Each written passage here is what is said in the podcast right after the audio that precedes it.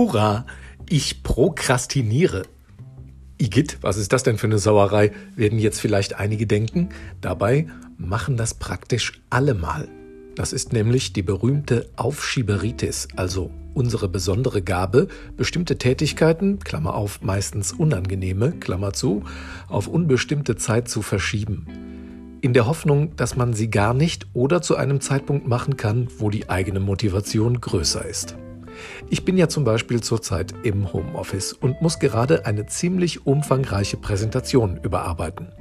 Da müssen Texte und Bilder, Zahlen, Daten und Fakten aktualisiert. Moment, hat da nicht gerade der Hund an der Tür gescharrt?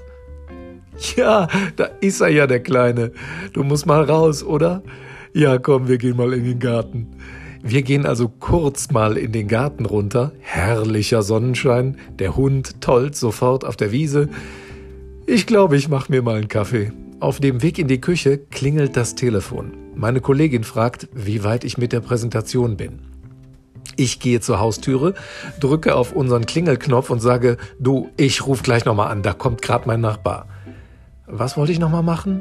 Ach ja, eine Cola trinken. An die Präsentation denkend greife ich in den Schrank, hol mir ein Glas und will mir gerade mit dem Sodastream ein Wasser zurechtsprudeln, als es tatsächlich an der Haustür klingelt. Ich öffne die Tür und der Paketbote wirft mir aus zwei Meter Abstand ein Päckchen zu, winkt und verschwindet.